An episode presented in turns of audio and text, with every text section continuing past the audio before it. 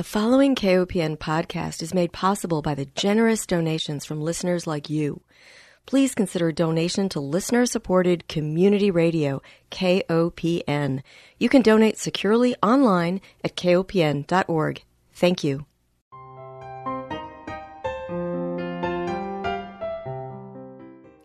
Hi, welcome to Food Sleuth Radio, where we help you think beyond your plate. I'm Melinda Hemmelgarn, a registered dietitian and investigative nutritionist on a mission to connect the dots between food, health, and agriculture and find food truth. And today I'm honored to welcome my guest, Mr. Terry Fuller. He is a grain farmer, seed dealer, and cattle rancher based in Poplar Grove, Arkansas. That's eastern Arkansas.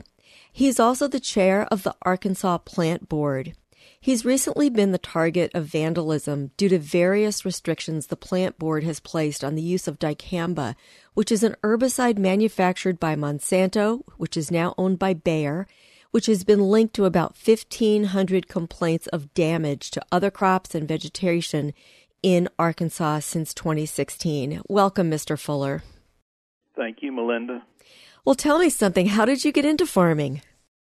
When my daddy came back from the war, he rented six acres and borrowed two mules. And I was born in 1960, and uh, so basically I was born into it. He farmed his whole life, worked at a cotton gin growing up, dropped out of school in the ninth grade, didn't have money to buy lunch, and went to work. And then the war came along, and he went to World War II, and when he came home from the war, he went to work. And I got out of Mississippi State in 1982 and have an identical twin brother. And we came home to the family operation and started the seed business and continued the farming operation since. And it's evolved a lot. We used to grow a lot of cotton. Now we don't grow any cotton. We just grow soybeans and corn on our farm and we've added to cattle since 2011, which we've had cattle our whole life, but we've added a lot of cattle now. But and we've been in the seed business here since '82. We basically sell for the the major companies, grow and process seed, sell dicamba traited seed. Just got emailed today that the new XtendFlex has been approved for export approval, so uh, we grew some of those this year as well. Now, what is that, the XtendFlex? What kind of seed is that? That will be Bayer's new product that will offer dicamba, glyphosate, and Liberty or glufosinate tolerance to over the crop application. So, three separate herbicides these seeds will be resistant to. That is correct. As well as, I mean, our basic farming practices that we've used forever are pre-emerge and over-the-top herbicides that we've had before. So you have a lot of different herbicides that you can use mm. on this crop to keep it clean, not just dicamba, glyphosate, and Liberty. I'm sure you've witnessed a lot of change. You touched on that briefly in your introductory comments, but you started on the farm. You said you used to grow cotton. That doesn't happen anymore. Do you find that you've had a less diverse crop over the years where now you're just doing corn and soy? Tell me some of the changes you've witnessed that really have struck you as being significant. When we came back, we were growing a lot of soybeans and wheat in the early 80s.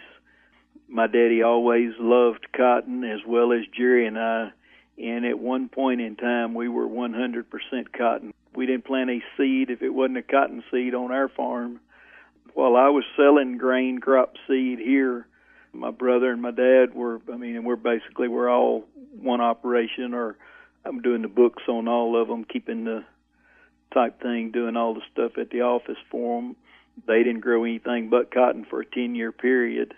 And as the soybeans, the grain changed, cotton got harder to operate. We moved to a grain operation of soybeans and corn slowly the corn replaced the cotton in the rotation. And at one time, we were growing a lot of rice. We always rented that out, but we had a guy that was growing a, a third of the farm would be rice one year, a third cotton, and a third soybeans.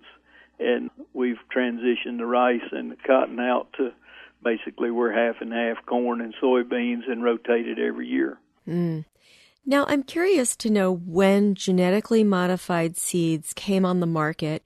And again, these seeds were genetically modified to resist the spraying. They could survive the spraying at first with glyphosate. These were Roundup ready seeds.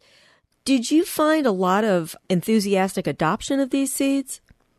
That was uh yes. I mean that would we almost went from to 100% glyphosate resistant in just a couple of years, right around 96, 97, 95, right there in that period. We moved to a, an adopt. I mean, and, the deal was you didn't have to spray it with glyphosate, but you could if you wanted to and most of it was sprayed with glyphosate just because it was so easy. And then in the last 10 years, the non GMO movement has come about, and we've people have started growing those products that aren't genetically modified and have a market for them. But it almost, it never went completely away, but it almost did. Mm. And now it's beginning to come back, begin to be a be more of that conventional, we call them conventional seed market.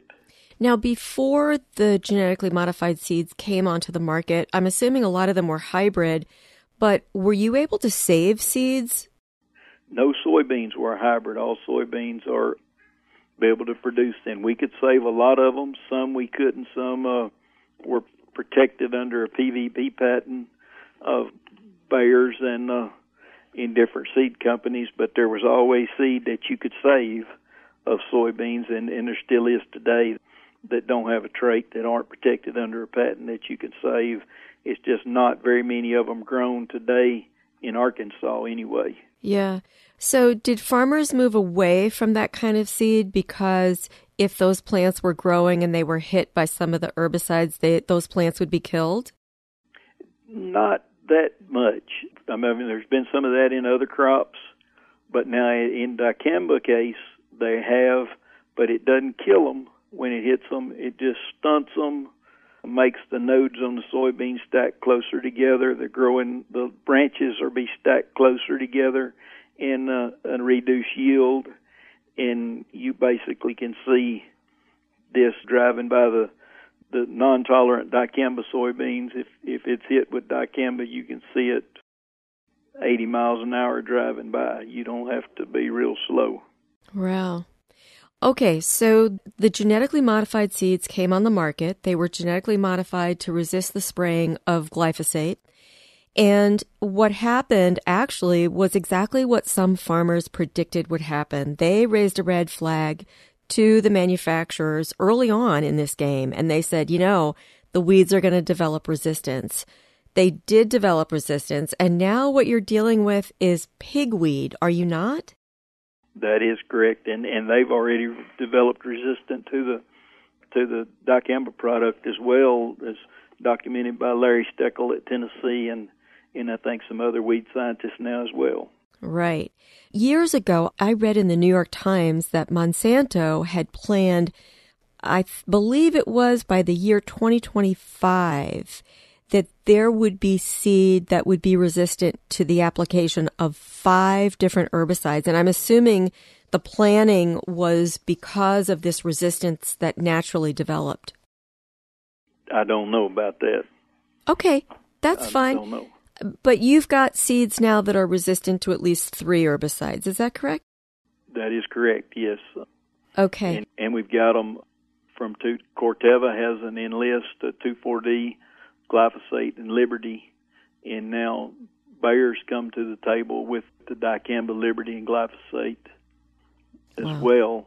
So you have a choice of a three different stack from two different platforms to my knowledge, the 2,4-D platform, no scientist has said that product is volatile. Where in the case of dicamba, every scientist that I'm aware of has said, in at least in Arkansas conditions, that it is volatile, or in summertime over the top application conditions in Arkansas, it's volatile. Hmm. Let's talk about that because that's a word that is not generally discussed, at least in consumer circles. And I think it's so important for us, Mr. Fuller, to understand how our food is produced and what kind of difference it makes. Both to the farmer's ability to support themselves and for the consumer's ability to have food that they really want to put on their tables. And you know, most of my consumer audiences really want food that isn't produced with herbicide if they have a choice. But we were talking about this whole issue of an herbicide volatilizing. What does this mean?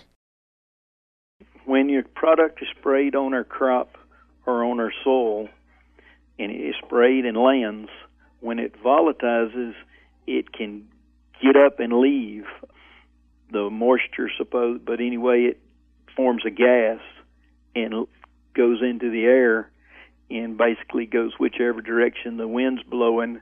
And in Arkansas, that's in multiple directions a day as the wind direction changes here quite frequently. Mm-hmm. So it's, it's not just a downwind person that that can be affected. It it's anybody, and the research has shown us that it's not limited to a quarter mile, half a mile away. It's moved a long way, two to three miles away, and in a lot of instances you can't. I mean, so basically you don't know where it came from. Mm. And you sent me photographs of not only damaged soybeans, but also damaged trees. And I'm thinking about the farmer who's planted the soybeans, planted the corn, and wants to keep the weeds at bay. So they spray these herbicides, but the herbicide gets up and it volatilizes. It moves two to three miles away and it will hit other crops that are not resistant to the herbicide and damage them. And some of the pictures that you shared with me, I wonder just how many seasons a tree, for example, can withstand that kind of attack and come through it we're beginning to see a lot of trees being cut in yards and in things like that are dead and falling in the woods from this now here. So uh, basically, the answer is going to be from three to five years because we started with this product use in 17, although it wasn't actually legal until 18. So, well, it was legal in 17 as well. 17, 18, 19, and 20 crops. We've had it sprayed four years in Arkansas, but we've had tight restrictions for it to be applied in Arkansas every year. In 17, we stopped the spraying in June. It didn't actually happen until July. And then in 18, it was an April 15th cutoff. 19, it was a May 25th over the top application cutoff in 2020 that prevailed as well. What we're seeing is people are not abiding by those dates for whatever reason. And according to the Arkansas Democrat Gazette, there's been close to a million nine hundred thousand dollars worth of settlement agreements sent out to farmers that have violated the cutoff dates or violated the application of dicamba. Hmm. Let me take one break because we're halfway through, and I just want to remind everyone if you're just joining us, you're tuned into Food Sleuth Radio. We are joined by Mr. Terry Fuller. He is based in Poplar Grove, Arkansas. He's a grain farmer, cattle rancher, and chair of the Arkansas Plant Board. I want to talk about the role of these cutoff dates and who sets them, and I'm assuming that they are set by the Arkansas Plant Board. Is that correct? The Arkansas Plant Board in Arkansas has has restricted the application of, of dicamba every year. I mean, the federal label as well has restrictions, but it's real hard for the farmer to apply it by the federal label.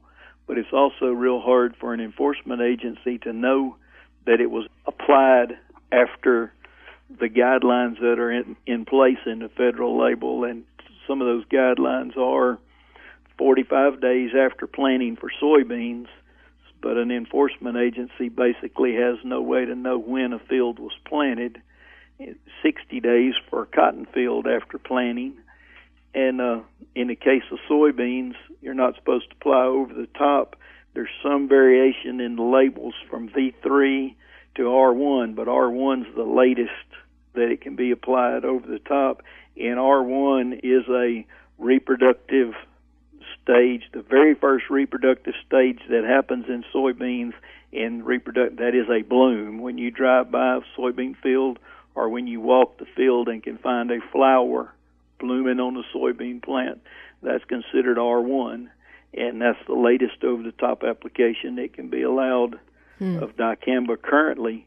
Now, we're had two year conditional labels both times the labels come about, and we're looking at a new label right now, or they're trying to get a new label after the Ninth Circuit vacating the label, but the label would have expired anyway. So they're looking for, and that's part of the new label is limiting the the over the top application even further than it's been limited already, or restricting it more mm-hmm. from the label guideline but it's real hard to enforce it, and that's why Arkansas has had a added a date. But 45% of the soybeans produced in the United States of America in 2020 had a cutoff date for over-the-top application of dicamba. So it's not just an Arkansas problem; it is a national problem. Right. Now you have been vandalized personally. Your farm has been vandalized. You have lost 367 bales of hay. They were burned. You had two tractors that were vandalized. And these instances where you have been vandalized have been related to your speaking out on the Arkansas Plant Board. You're wanting to have cutoff dates that are more strict. Why is it, do you think, that you've been attacked? You know that I, I really don't know. I mean, it's ongoing investigation, and I have been a, a vocal opponent from the beginning, or not from the beginning, because in the beginning I wanted to spray over the top with dicamba, but as I saw that we couldn't apply it and it stay in the field, then I became a opponent to it, and uh, because I felt like it was if you put it in your field, it's supposed to stay there, and the tractor motor. I had two tractor motors damaged with product put in the oil through the oil field tubes, and uh, they were basically ruined. Sixty thousand dollars to repair them, and I also had another tractor that had some wires cut, and it was multiple wires on the tractor that were cut, and some were outside the cab, some were inside the cab, so they were positively cut. And then I had the hay bales burned, but the motor were damaged on August 17th. The same day I presented to the Joint Ag Committee of the Arkansas Legislature, the Senate, and the representatives. And then September 17th, I was back to present to the same committee, and I didn't even get out of town till the hay bales were on fire, mm. uh, which I was the only plant board person there presenting that day. But we're an 18 member board. 16 of us have voting rights. And so it's not just been me. There's been several other people that have voted for these restrictions. And as I said, 45% of the beans grown in the United States, so there's been several other states. And we're not being the only state that's been bullied or harassed either. I mean, the pressure's been pretty much in all across everybody that's tried to, the scientists that have done the research all the way down. I mean, and it's well documented. Jason Norsworthy had a. You can go to the University of Arkansas page and see that today, where they have been attacked and bullied or whatever you want to call it. The research attacked. Mm-hmm. And Dr. Cochran says he stands by his scientists a hundred percent. Right. So it's not been me. I'm not the only person. It's it's been a a large group, and uh, I've just been one of the one of the few that's been attacked. Right. Well, the whole issue of drift has really torn farming communities apart. I recall back in 2016, one farmer shot another farmer. There's now a farmer in jail for over two decades because of this. What do you see as the way out of this mess? I don't know. I'd say America's lost our we've lost our moral compass. There's two sides to dicamba. I understand that there's a, a twenty to eighty dollars an acre savings are cheaper to apply it, but there's two sides to right and wrong, and it's right for you to be able to have a crop and somebody's not to chemical trespass on your crop or on your yard or on your garden or your wood area that's right for you to be able to have, own that stuff and not have damage from somebody else. Exactly. So uh, it's just the basic moral compass of our nation today. Yeah. Well, I remember interviewing Richard Coy, who was an Arkansas beekeeper, and he had to move his entire operation out of the state of Arkansas due to dicamba drifting on the kind of plant growth that the bees were using for food. So you've mm-hmm. lost a really good bee business there in Arkansas. You've got the Audubon uh, from Arkansas also raising concern about bird safety and the fact that if you're if you're losing trees, you're losing bird habitat as well. So it seems that there are many fronts coming together pointing to the damage from this herbicide. Will this herbicide ever be banned, do you think? I don't know. We've used it for a long time pre-emerge in the cooler temperatures with not very few complaints and the yard industry uses it and the cattle the pasture industry uses it. When the yard industry uses it they use about a third the rate that we do but they also if you're hiring somebody to spray your yard you want your yard to be green and pretty and weed free and that's what the person that's applying the product wants so they use this product early in the growing season where the desired vegetation is green and pretty and weed free rather than applying it in the heat of the summer and somebody driving by your yard what happened to your yard? It looks all dead. And that's why we've not had the issue in that situation. So rather than ban the product restrict it to uses that it has that are helpful to society. But we had a a huge publication came out this fall from the National Wildlife Federation, Prairie Rivers Next Network, and Xerces Society of Drifting Toward Disaster, how dicamba herbicides are harming cultivated and wild landscapes. I mean, and it's 44 page document that's really well done for somebody that's interested. Mm-hmm. Shows a lot of pictures and has a real well written narrative. Yeah, I think people need to understand what the damage looks like so they know what they're seeing. And I'll provide a link to that publication. I've got a home garden and I've got some wildflowers, and I know that some of my neighbors have used some of the lawn company's chemicals, and I've seen the dicamba as well as 2,4-D in the formulations.